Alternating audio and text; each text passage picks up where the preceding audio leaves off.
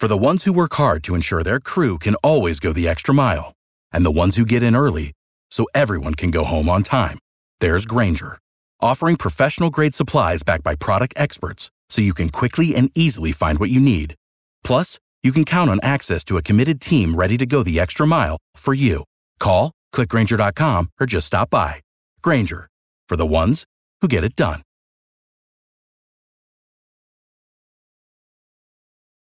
Every team, every topic, everywhere. This is Believe.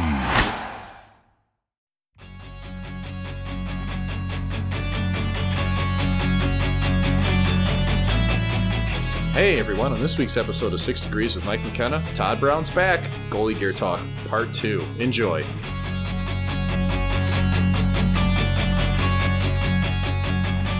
Todd, maybe I was surprised the last time you came on at the response we had, because people went nuts for the gear talk. It's probably not surprising to you, given the diverse history you've had in the game and how much time you've spent with a bunch of different companies, but you're off to a new area now, taking a new job. Maybe you can tell us a little bit about the company that you're working for before we get talking about goaltenders and the equipment that they've used in the past. So Todd, welcome back for the second-time guest on 6 Degrees with Mike McKenna.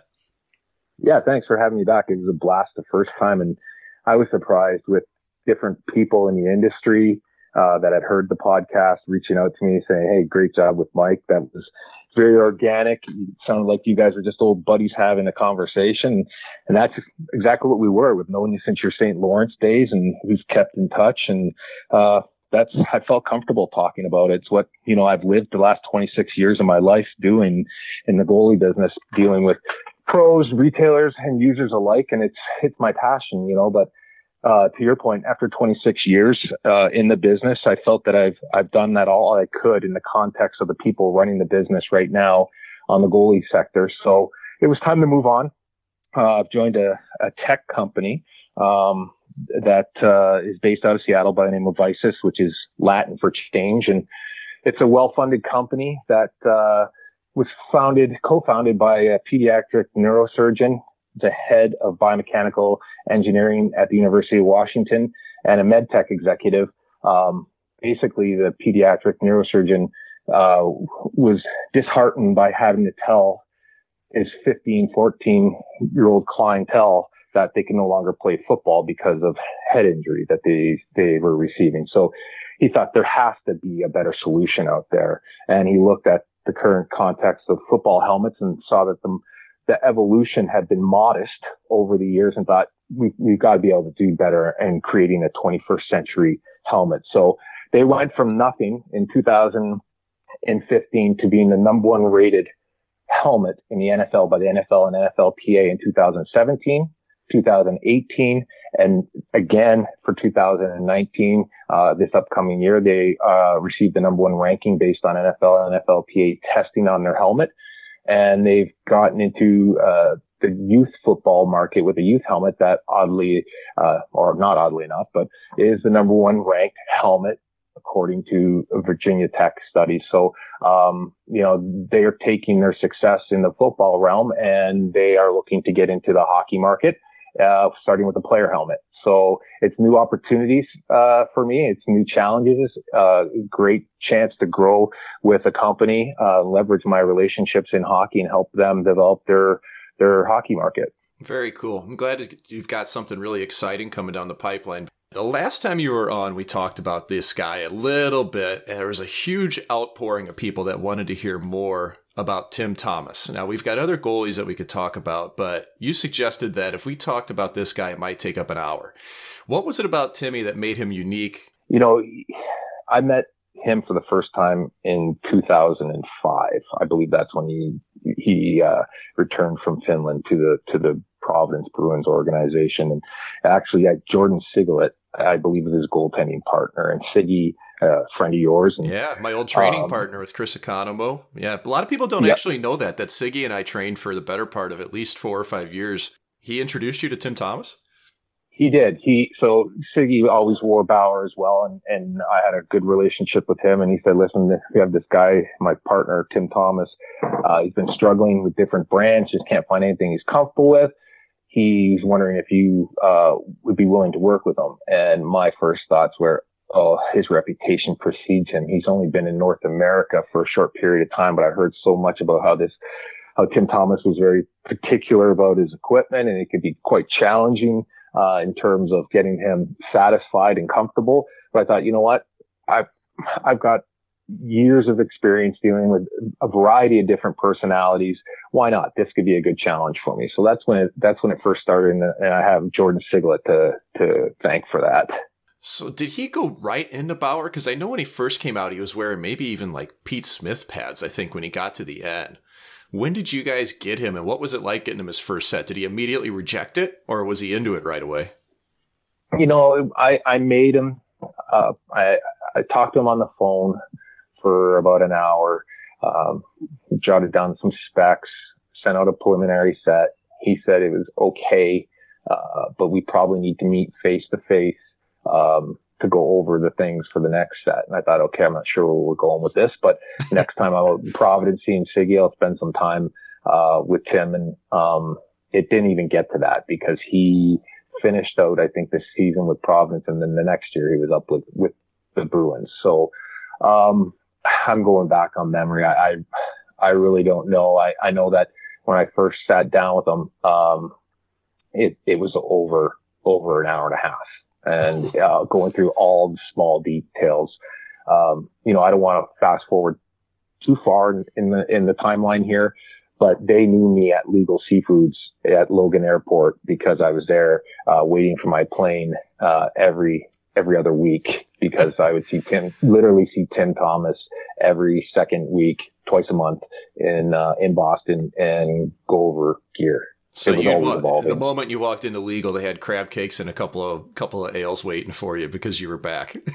They knew exactly what I, you know, like to eat off the menu, and they were, you know, obviously curious of what their star goalie was changing, but obviously I kept that between Tim and I. You know, it's they knew it was a moving target all the time, and they were just happy to have me as a patron, and but I didn't really share stories. Whatever Tim and I discussed, I kept to myself. That was between him and I and his equipment, because he, you know, he was sort of guarded about that.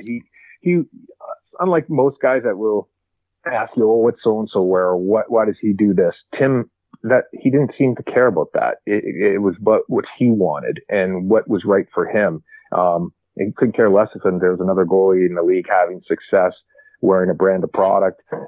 You know, he wanted to knock that guy off, and he wanted to work with a company and with someone that could help him get comfortable with his equipment and perform at the highest level.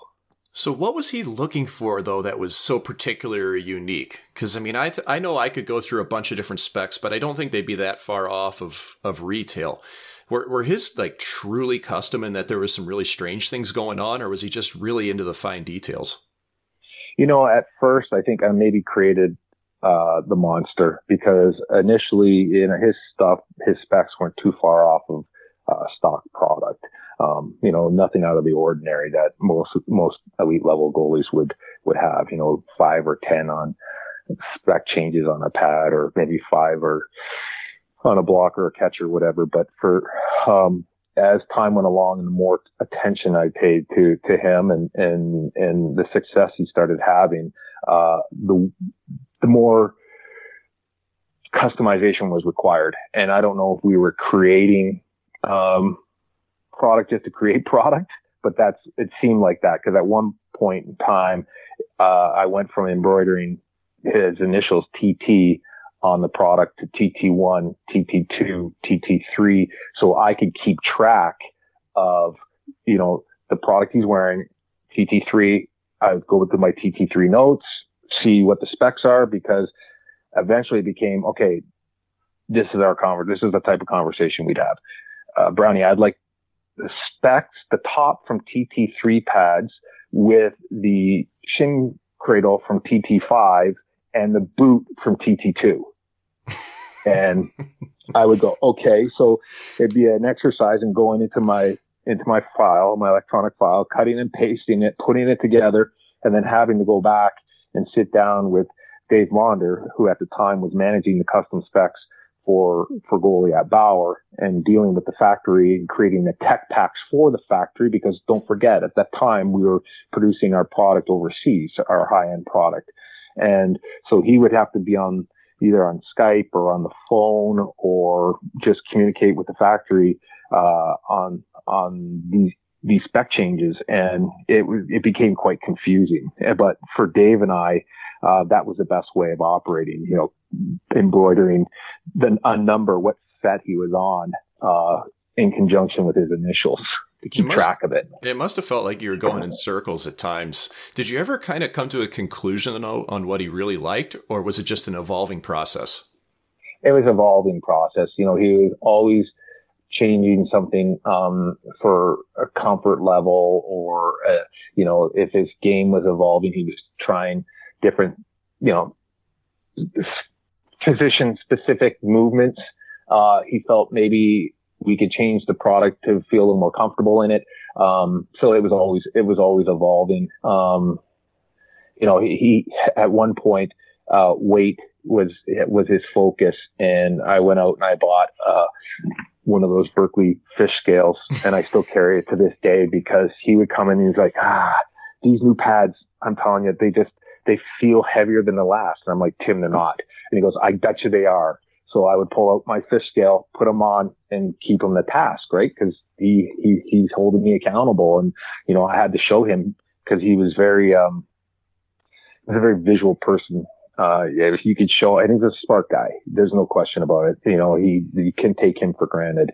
He put a lot of time and effort and thought behind what he wanted. He just didn't ask for change for the sake of change. So, you know, he kept you honest. And I think at the end of the day, when his career was starting to wind down, talking to some of the other reps, he became a little more grounded and just realized, just go out and play.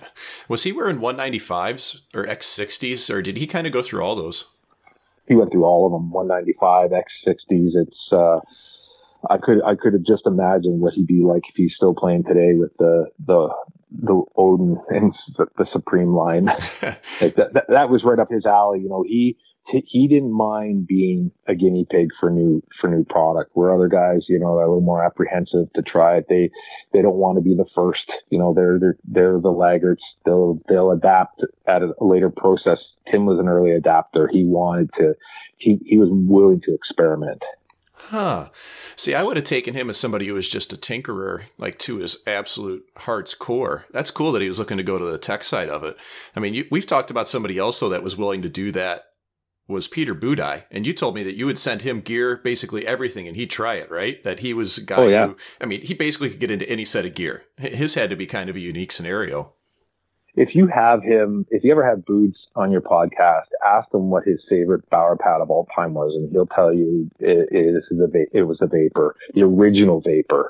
He's got to be the only guy on earth with that answer. Only guy on earth. And I just talked to him because, you know, he retired and we still keep in touch, and he's doing some clinics and whatnot. And, he still talks about that pad. I absolutely love that pad. That was my favorite pad. I don't know why more guys didn't get into it.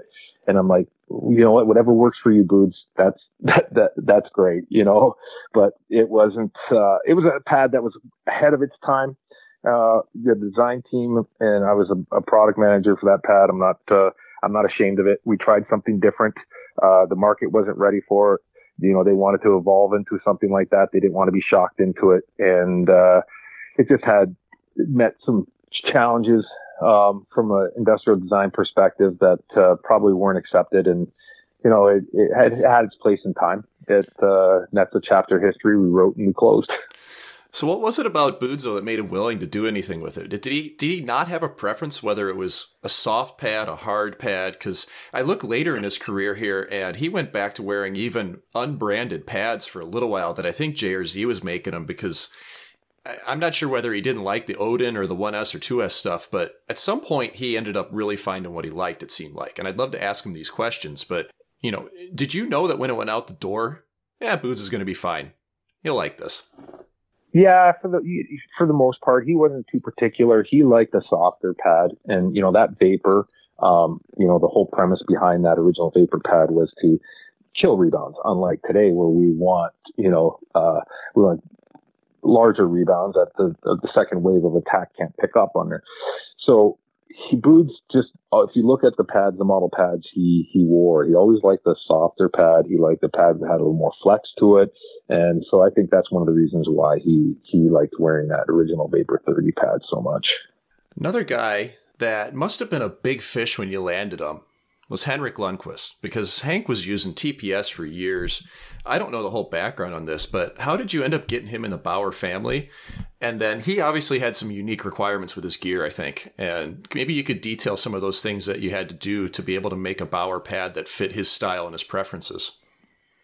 Yeah, so Henrik, I don't think he was looking for a change. At the time, TPS was going through some financial difficulties, and it looked like they were not going to have the ability to make product for him anymore. So Hank had, looked around what's out there in the marketplace, and it was kind of open season on him. I think all the brands were making product for him, because obviously he came on the scene like lightning in a bottle, and we all wanted to be affiliated with that and have a relationship with him, because we knew he was going to go on to have a great career. Most of the brands did anyway. So, and he was in New York City, which doesn't hurt either, right? Yeah, at Original 6A market team, yeah, for sure. So, I just didn't do anything special with him. I just approached it as any regular situation. He's a new prospective client, and sit down, give him lots of one-on-one time. Bauer was fortunate that they have an office in Sweden, and they have very seasoned reps who work the teams well. And Hanky knew of most of these reps, and whatever work that we needed to have done with him in the summer, those guys would contribute to it. So he got a lot of attention, which I think he liked, in terms of knowing that we were there to work with him. And it caught, I think, a lot of people at Bauer off guard that when he made his decision to join Bauer, it took a lot of people by surprise. They didn't think that we had a shot. And I'm like, well, why would you think that? Like, we've been tripping over this guy, and so is everybody else. But, we're doing the right things. We're saying the right things. We're doing more listening than we're doing talking. And he seemed to like that. And we were very responsive. And I know when we ended up signing them, people were just shocked, which kind of shocked me, because we did all the right things. So it came down to, getting him, every time he sent in an iteration of a product, it had to be somewhat close to what he expected it to be, because he was nervous at the time. He was forced to make a brand change, and when product came in, if it felt as he expected it to, he knew that you were listening, you're taking the notes, you understood what he was trying to achieve, and I think that's how we won him. He just felt comfortable with us. I think Hank kind of has this mythical aura about him, though. He's the big dog. He's the king. I've never even talked to the guy. And I think that in speaking with him, I'd be nervous at first. And I've been teammates with Luongo and Brodeur. And I think it's just purely because he's the New York City goalie, plays in rock bands with John McEnroe. He does all these things. How do you take Hank out for a dinner with the company tab and try to impress the guy? Do you even bother with that? Because honestly, man, one of the reasons that I love being with Bauer and working with you was our yearly get together where we could sit down and have dinner. And that's why we became friends and coworkers for so long, because we really knew each other on a personal level. And right. I don't think you see that as much now at all. A guy shows up to the rink, you see each other for 40 minutes. That's great. But just being able to go out and share a meal is so nice to do. How on earth do you ever take Hank out in New York City? Do you even bother with it? Well, business has changed, and you're right. Nowadays, a lot of the athletes, there's so much asked of them and of their time, is that you really don't have that free time to go out like you and I used to and get to know each other on a personal level. You really have to do that in the confines of the rink and not so much outside of it. And in Henrik's situation, the only time we spent socially outside the rink was at our athlete event, which Bauer used to host every summer, where they would have all their top signed athletes in to get all the marketing content for the upcoming season, so we wouldn't have to bother them during the season. So we do it in the off season in the summer, and we make it in, you know, enticing. We'd have it at a very exclusive resort. Everything was private, controlled environment.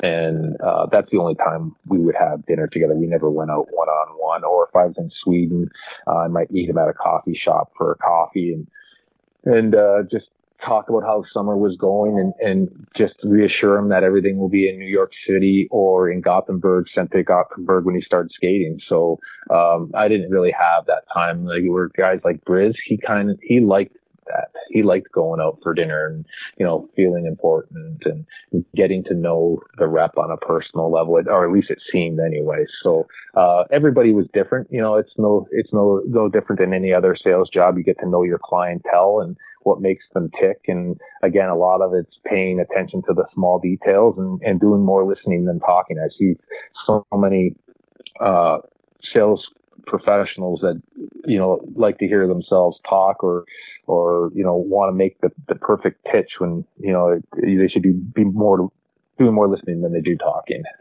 We'll circle back to Briz here in a little bit. Let's talk about Hank's gear, though, kind of in depth, because coming from the TPS pad, and I don't even know the name of the thing, but it was way different than Bauer. What did you have to do to get him comfortable in your gear in terms of the spec on the pad that he started using when he came over? When he came over, so I believe we were launching the 195 at the time, and it wasn't all that different from what he had been in Louisville. And the big change wasn't so much on the pads, it was the glove, and you know, that evolved year after year. But when initially we were working with him, he wanted a glove that you couldn't close. If you were able to flex the glove and it closed even the slightest amount, he rejected it. He felt that, you know, he wanted the widest, most open glove you could have, and that it didn't need to close. He just wanted the surface coverage from it. Huh. So we actually used to put strapping leather, which is I'm kind of dating myself here, but strapping leather is the leather from the hide of the cow that manufacturers used to use for straps for goal pads. And we used to put that in the palm poly assembly of his glove, incorporate that so you couldn't close it. It didn't flex whatsoever. Wow. Did anybody ever try to copycat that? I think a lot of the elite goalies that we dealt with were curious about why he had a glove that he couldn't close. But over time, you know the guys at Bauer now, you'd have to ask them. I'm sure that as my career was winding down with Bauer, that his gloves were he was able to close them. They were flexing more by the time that we were getting into the Odin one. So it just seemed to evolve, but that was probably the biggest hurdle at first was. And hey, listen, I've tried to deal with guys in the past where it came down to, if you can't replicate my glove, I'm not switching, because I don't want to, you know, leave the company I'm with now for you guys if you can't get my glove right, and then they won't make me my glove anymore. And that's a big part of my game and the way I play the puck. I need to go puck handling's going to make a lot of sense for that. Yeah, for sure. Yeah, there's guys like literally that like the Bauer pads, or and obviously we had them in skates and masks, but they said, listen, if you can't get the glove right, I understand, but I can't switch, because I can't take the chance the company I'm with is going to say, well, we're not making your glove anymore. So Hank had a really unique glove, but he was the guy who helped you usher in the Odin line into North America, into pro hockey. Was he the guinea pig for it? And when you were testing stuff, was he the first guy that you kind of would bounce ideas off of? And are a lot of the ideas that went into that pad, did they come from him? No, he was definitely all on board and was excited to be the main guy to test the initial prototype samples. But not too many people know this, but Briz was also the other. And I remember flying to Philly on the weekend, just prior to the end of their season. And Giroux was doing some testing on the player side with some of the initiatives they had there. And Briz was out on the ice with the prototype samples of the Odin product. And he just says, he was like, I can't, this is not for me. That the pad doesn't feel right. It doesn't, I don't like the long rebounds. I like the puck to die. This whole project is not for me. And he basically bailed on it after one use, where Henrik, he liked the way the pads, produced the long rebounds. And, I don't think that was ever part of the original criteria. It was obviously weight. We're trying to push the threshold on lightweight, but the materials that the team was using and the process produced these ginormous rebounds. And at that time, that's what everybody was starting to look for. Obviously it was a unique selling proposition. So the team jumped all over that and obviously made that one of the benefits of the pad. And, Henrik, obviously, appreciated how they performed in that way. So he was definitely, the driving force behind helping the R&D team dial in the specs for that product line. I remember the first year that he got those, and I was playing for Columbus and I was backing up to start the game. I ended up getting tossed into it, but it was the first time a lot of our guys had ever seen those pads in use or heard them. And heard, I say, because they made that weird noise when the puck hits them. It was almost this kind of hollow thumping. It's just totally different than anything that pads have made before. And you could hear it through the whole building. When you guys made that first set and the puck started going off, and did that turn heads at all, just hearing the sound for the first time? Absolutely. So I remember getting a text from Kay Whitmore saying, we have to talk about these pads.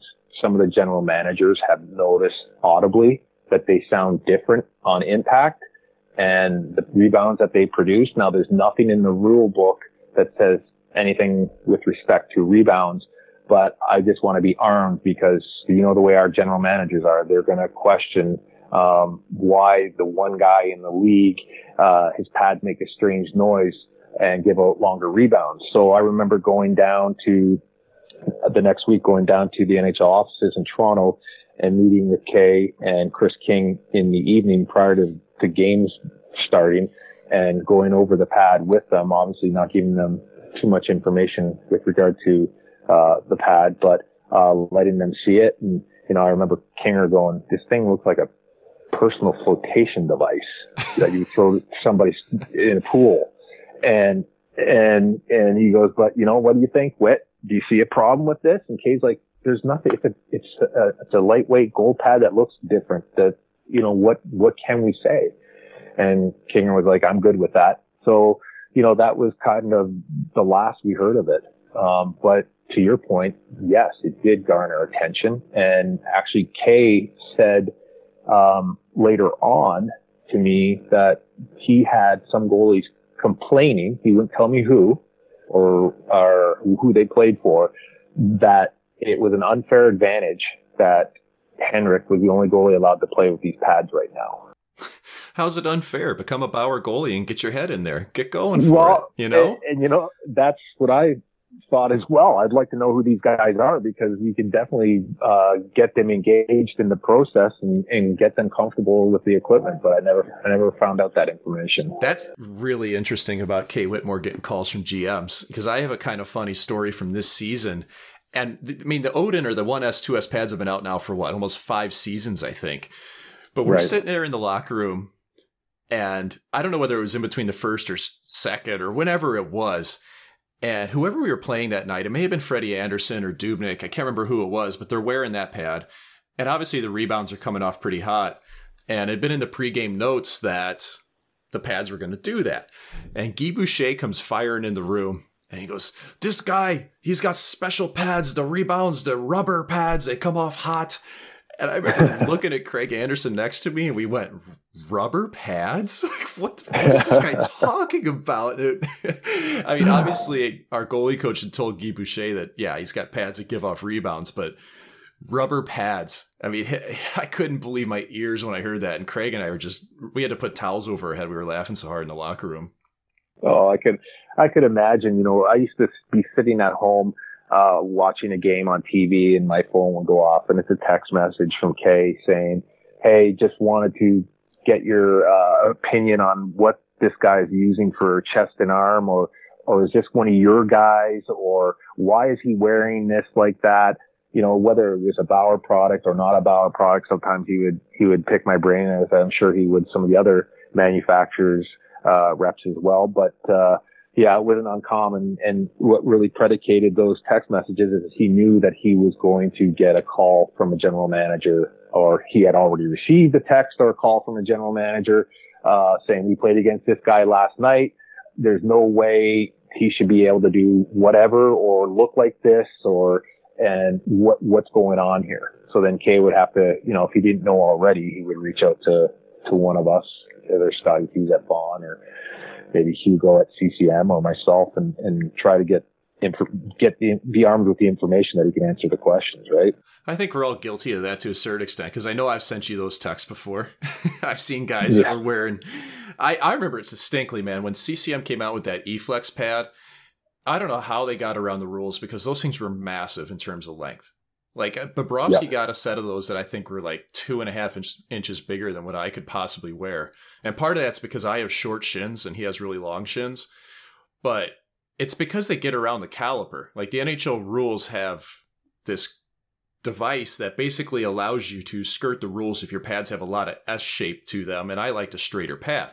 So these E-Flexes were just monstrous. I remember looking at Varlamov and a couple other guys who had just lost 3 inches off their pads the previous year, and now they go into butterfly and they're overlapping by 3 inches again.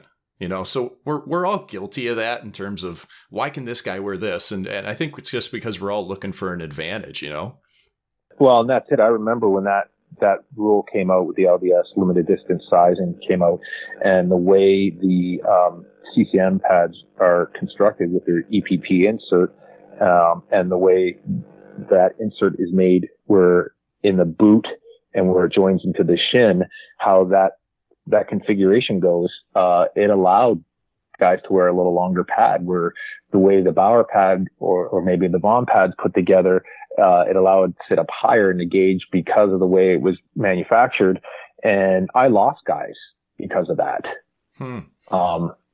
So it was a smart on their part, and it was a very functional design, and still is to this day. But I do remember that clearly.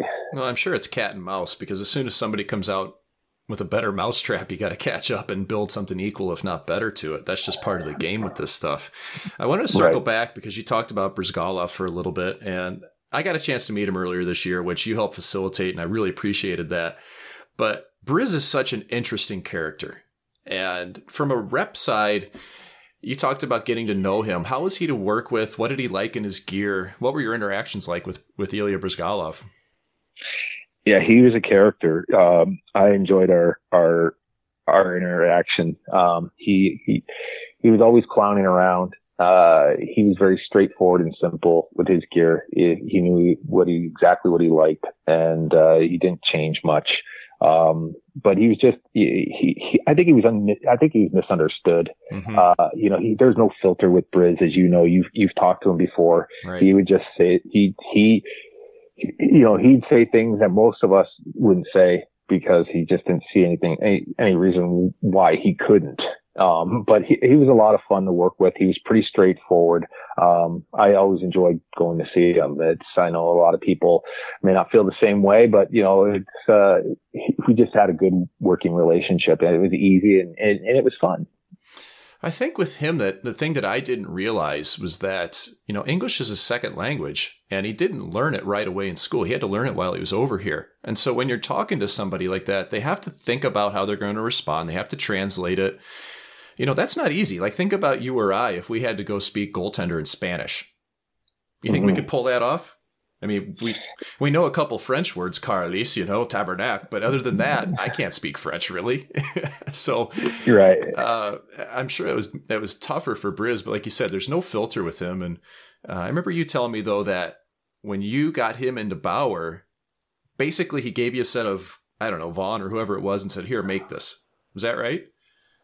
Yeah, he provides, you know, and that's not uncommon for an elite level goalie in the making a brand switch that's been in a brand for a long time and is comfortable in that brand to give you you know, a sample of what they're currently wearing and point out a couple things that they would like to have integrated into their new brand of gear. So, you know, it was a pretty straightforward, pad. It was an easy, seamless transition for him to move into a reactor pad at the time because, you know, in the construction of it, the feel of it, it was aligned with a velocity pad. Mm-hmm. So, it was a pretty easy transition. Where it got complicated with Bridge is that he was under contract with that particular company, and they had hang tags of him, his imagery on all their products at retail. And, you know, to keep peace in the industry, you know, I don't remember if it was Bauer or if it was Briz's agent at the time that paid Vaughn for, producing all that material that was no longer valid anymore because he switched brands. So wow. They had to pay him off. Yeah. It was, you know, it was an honorable thing to do. And again, I don't recall if it was Bauer or if it was Bauer, maybe it's because Briz requested that Vaughn was on the hook for all these point of sale hang tags, and it wasn't fair to them. And that needed to be recouped in cost. Yeah, it kind of goes back to our original conversation about the arms race with goaltenders, you know, how it can get kind of dirty sometimes out there. And I'm sure it's tough to try to do things on the up and up all the time when there's contracts involved. And I mean, let's face it, man, if somebody doesn't like gear and they want to switch, they're going to do it. It's their livelihood, right? So, and then you guys have to deal with the mess of it. Yeah. You know, and it's such a small industry, you know, especially nowadays with, you know, having, CCM, Bauer, Vaughn, Bryan's as really the only four companies in the NHL. You know, Warrior hasn't paid the licensing fee to be in the NHL. But, you know, we all know each other. We're all running the same circles. I never tried to poach a guy that was under contract or happy with a product. You know, it wouldn't stop me from talking to a goaltender and developing the framework for a relationship down the road. But if I knew he was happy with a brand, or was contractually obligated, unless they approached me and said, listen, I'm looking for a change, for the most part, I would be cordial and just have small talk with the guy. And that's, you know, Pekka is one of those guys that I developed a great relationship with. I went to the Country Music Awards in the Predator box as a guest of his, and he wasn't even wearing Bauer at the time. He had been happy in his Reebok CCM, and but had seen me around the rink, and I made a point to talk to him about his mask, which he was wearing a Bauer mask, and that was essentially it. And we just developed a relationship, and you know, I ended up going to the Country Music Awards and having a grand old time with him there, and then that turned into wearing Bauer, and you know, it didn't last long because he got off to a tumultuous start, and he ended up having season-ending hip surgery because of it. But you know, there's no fault of the product or mine. It's just when a guy gets comfortable, and sometimes, you know, curiosity kills the cat. In that situation, it was he ventured out, tried something different. It didn't work out, but there was nothing. Yeah, as I always say to guys, nothing ventured, nothing gained. You know. Let's just give it a shot. If it works, it works. If it doesn't, you know what? We'll just shake hands and keep in touch and keep the door open for the future. I don't take things personally. You can't. Yeah. Well, I've had that through my career too. I mean, I'll give you a great example of it. Adam Burkle is somebody who I think is a great guy and a good friend. And, you know, it's not that we chat very often, but whenever I see him at the rink, we always spend time with one another. And I've never worn Vaughn gear ever. They've never really fit my style or what I prefer. They make good gear. I have no doubt about that. I think, honestly, everybody makes pretty good gear, and that's why it's just a matter of personal taste with what you like. But Berkey and I knew that if I ever wanted to go to Vaughn, it was no problem.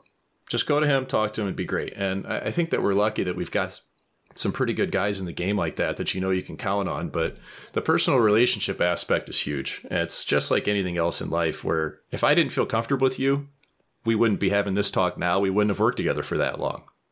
No. You're right. You've always carried yourself with high integrity. You're always honest, and you know, most of the elite level goalies are like that. Some aren't, but you know, you're always transparent. I'm comfortable with what I'm wearing. If should things change, you know, I know where to get a hold of you. And I was comfortable with that. Well, let's close this up on one thing that I wanted to ask.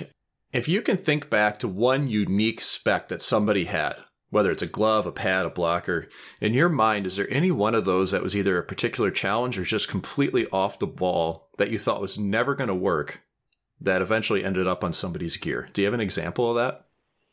Oh, that's a fantastic question because, you know, we've covered a lot of ground between Belfour specs and Richter specs and Hasek specs.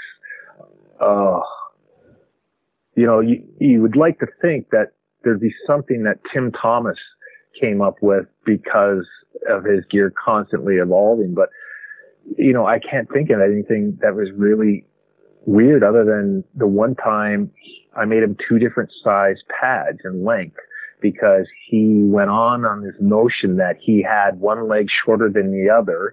And to get into his reverse, it was a lot more difficult. And I forget if it was his right leg or his left, but it's because of the pad length. It was prohibiting him to get comfortable in post play. So we ended up making one pad, I believe it was 1.5 inches shorter. Well, that didn't last long. That lasted a couple skates before I got the phone call and like, yeah, could you make me another set of pads? And the conversation went, well, how are those two different size pads working for you? Dad, they're not working. Was that TT7 or TT13? Oh my God. We were probably up in the 15 at this point. And it was funny because, you know, there's guys like Vesa Toskala, who we were copying that old CCM, which was a heat and 10 pad for him when he first switched into Bauer.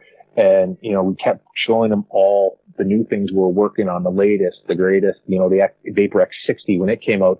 And it wasn't until Kippersoft started wearing it and he was traded from Toronto to Calgary that he said to me, how come you never showed me the Kipper pad?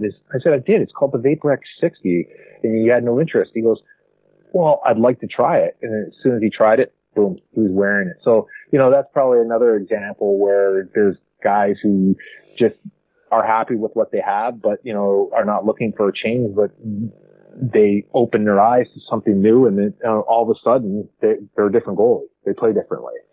Curiosity goes back to Marty Biron taking an old set of Hank's pads the exact same way. You know, the one thing that I want to say about Tim Thomas before we end on him is that he's one of the few guys that when he decided that it was time to switch brands, he was curious to try something else, to your point. He actually, he had handwritten me a note saying, you know, he was looking for a change, had nothing to do with the product or the company or my work. He appreciated all the time we put in, and that, it was not taken for granted. But he just needed to change his equipment because he felt that he was struggling and he needed to change his game up. So, you know, I really appreciate that because it used to bother me, and that was a pet peeve of mine, is that you turn on the TV and you'd see a guy wearing a brand of equipment that just caught you out of the blue, out of left field. Or you show up to the rink and, you know, players haven't arrived yet and you're walking through the dressing room and there's another brand in the guy's stall. And I'm just like, listen, we're all grown men here. Let's just carry ourselves with some integrity here and just say, listen, it's not, for whatever reason, it's not working. You know, eventually I'm going to catch up to you on it. So let's just be forthright about it. And that's what I really appreciated from Tim. That's really cool. That's really, really cool to hear. And I mean, Tim, if you're out there listening, I'd love to speak to you. So maybe Brownie, maybe you and I can get a hold of him somehow, because I'd love to talk to him. You talk about gear nerds, and he's somebody that everybody looks to as being the pinnacle of it. And I just like to pick his brain on why he wanted to do things and the reason for switching pads so often. It'd just be really cool to talk to him. So maybe we can find him. Brownie, thanks again for this. I mean, I'm sure we could do round 3, 4, 5. Again, always appreciate your time and be talking to you soon, I'm sure. Yeah, I look forward to it. Thanks for having me. And anytime you want to talk goalie, like I said, it's my passion. Thanks for listening to 6 Degrees with Mike McKenna. Please make sure that you like, comment, leave a rating, subscribe, whether it's iTunes, Google Play, Spotify, anywhere that you get your podcasts. Thanks for listening.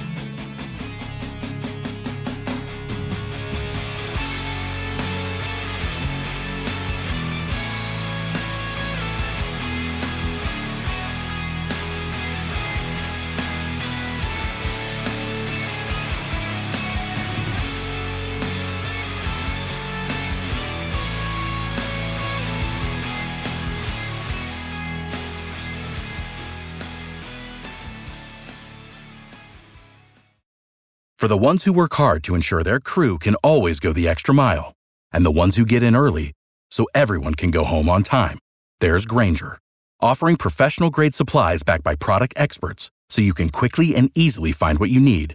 Plus, you can count on access to a committed team ready to go the extra mile for you. Call, click Grainger.com, or just stop by. Grainger, for the ones who get it done. Prescription products require completion of an online medication consultation with an independent healthcare provider through the LifeMD platform and are only available if prescribed. Subscription required. Individual results may vary. Additional restrictions apply at LifeMD.com. Read all warnings before using GLP-1s. Side effects may include a risk of thyroid C-cell tumors. Do not use GLP-1s if you or your family have a history of thyroid cancer. If you've struggled for years to lose weight and have given up hope, did you know you can now access GLP-1 prescription medications through LifeMD? LifeMD is now offering eligible patients online access to GLP-1s, the breakthrough prescription medication that can help you lose body fat and weight. Listen to what people are saying. You just take your shot. It doesn't feel like you're on a diet. What I wasn't expecting it to do was to shut off the food noise. This was life-altering, and if I can do it, I feel like anybody can do it. And here's the best part. Your insurance may cover 100% of the cost of your medication. So go to TryLifeMD.com to have your eligibility checked right now. Get started today at TryLifeMD.com. That's TryLifeMD.com.